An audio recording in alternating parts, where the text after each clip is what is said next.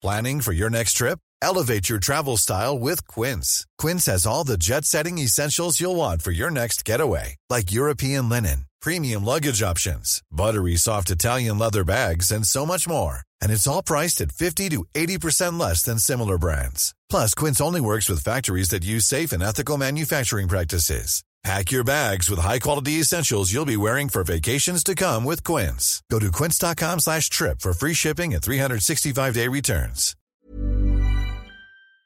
Do you think uh, your testimony uh, will pin down the president? Of course, I'm very confident na matatanggal ang Pangulong Estrada. During the time that I was still part of the project, Chairman Abalos was asking us to protect $130 million. He called up the first gentleman to make sure that uh, there would be a loan facility for the NDF. At uh, si Ms. Napoles, pinapa-prepare niya sa amin yung pera. Sorry mo, let's say 20 million. Tapos sabi niya, may kausap siyang senador. Hindi naman niya binabanggit sa amin. May kausap siyang senador. Dadalhin niya yung pera na yun. So pag namimili sila, ganun.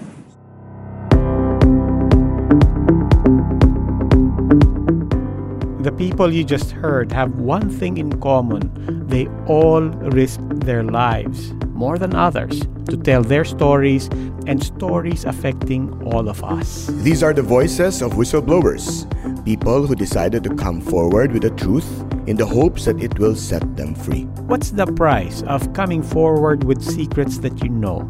And is it worth the risks? Ako po si Robbie Alampay, pumapodcast mula sa Quezon City. At ako po si Attorney Ted Te, former Supreme Court spokesperson and now back teaching law at the University of the Philippines, Ateneo de Manila, and De La Salle University. And this is Te Talks, where Ted Te talks on all things law and government. In this episode, we talk about whistleblowers.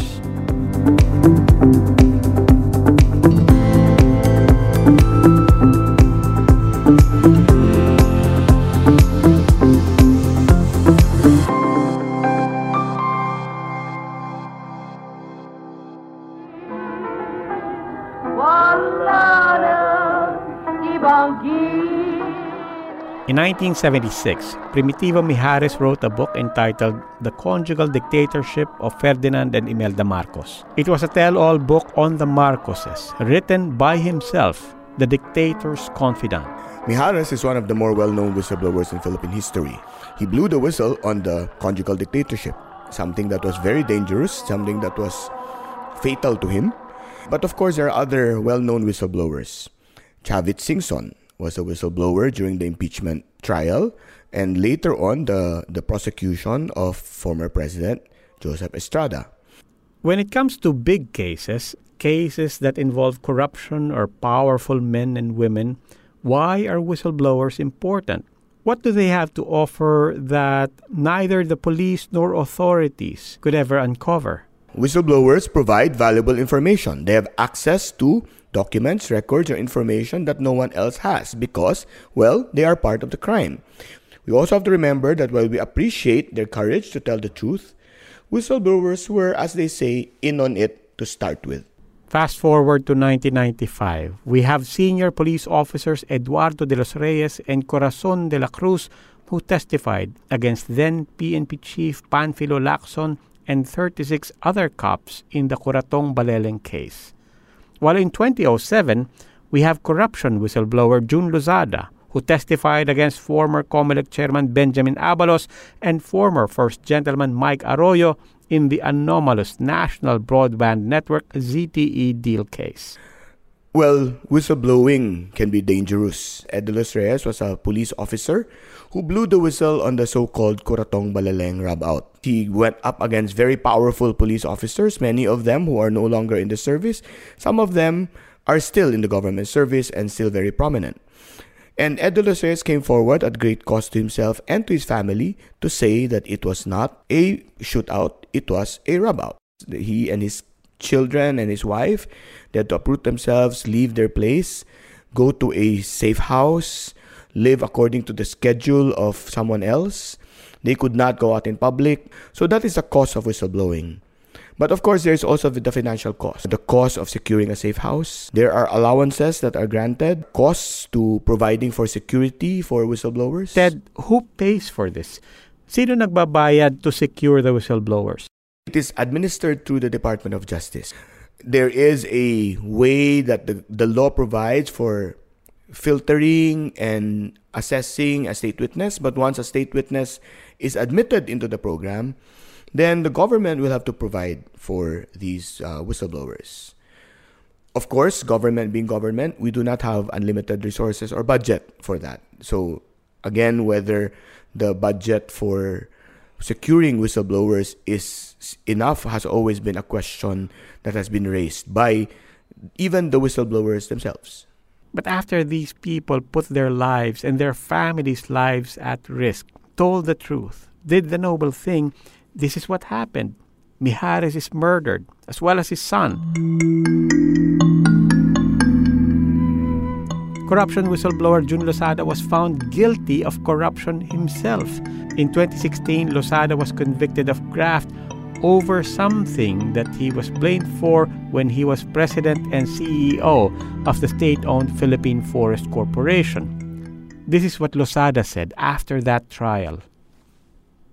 I can be bitter, sabihin mo na buti pa magnakaw ka sa bayan na to kesa tumanggi ka sa continuing agony.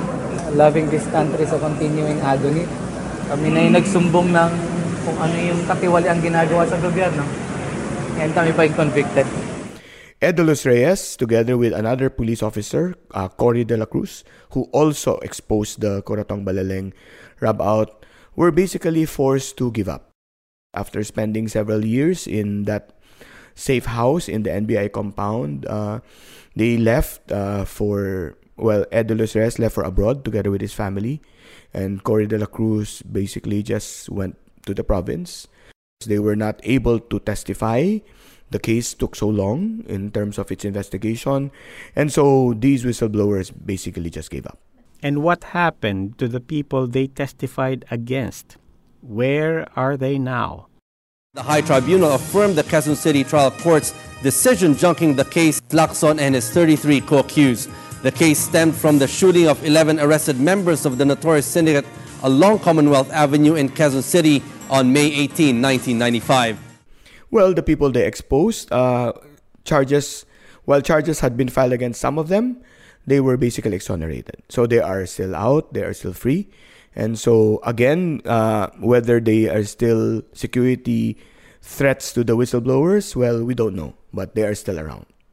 Ted, what laws protect whistleblowers? Uh, there are two basic uh, laws or issuances that provide for whistleblower protection.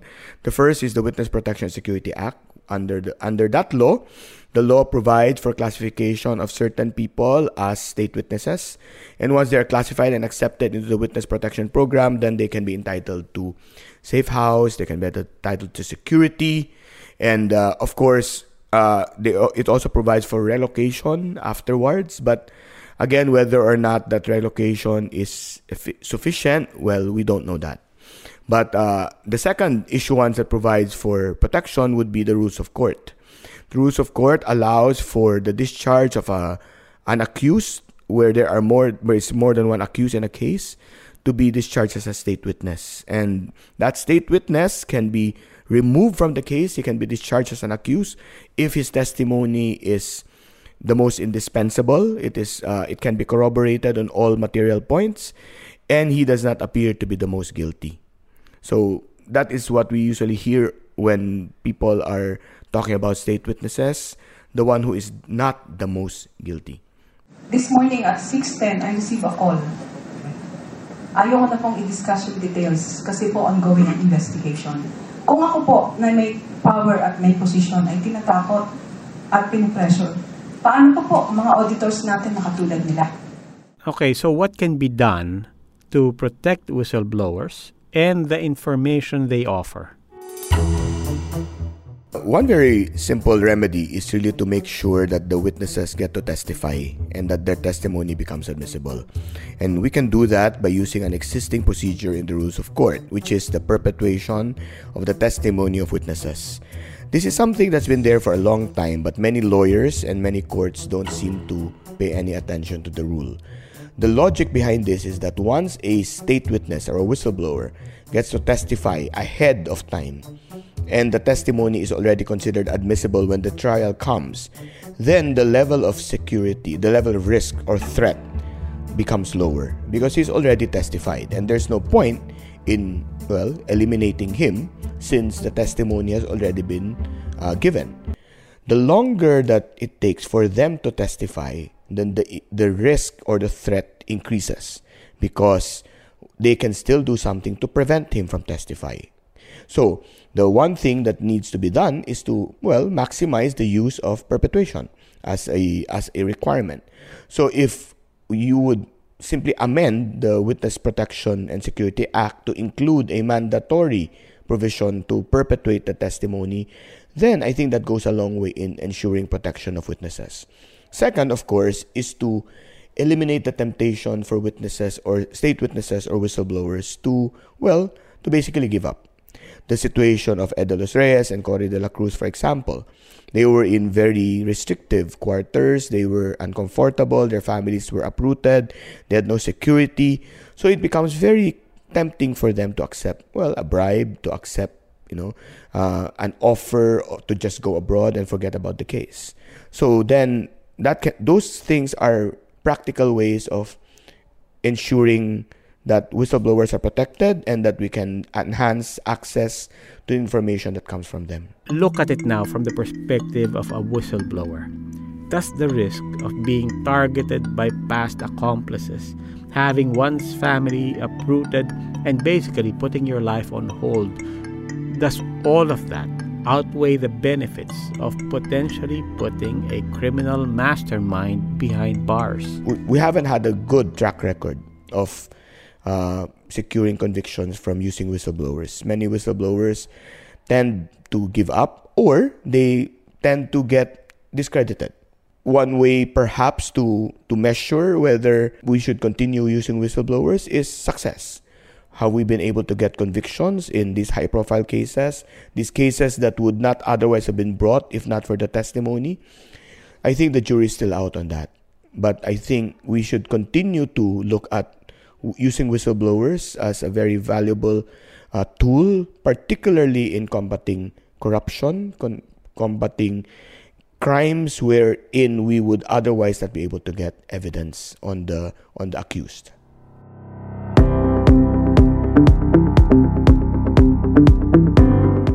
Again, I'm Tente.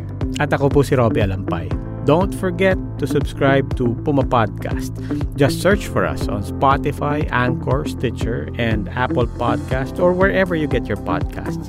This episode was produced by Katrina Ventura, edited by Nico Bolante. Maraming salamat po.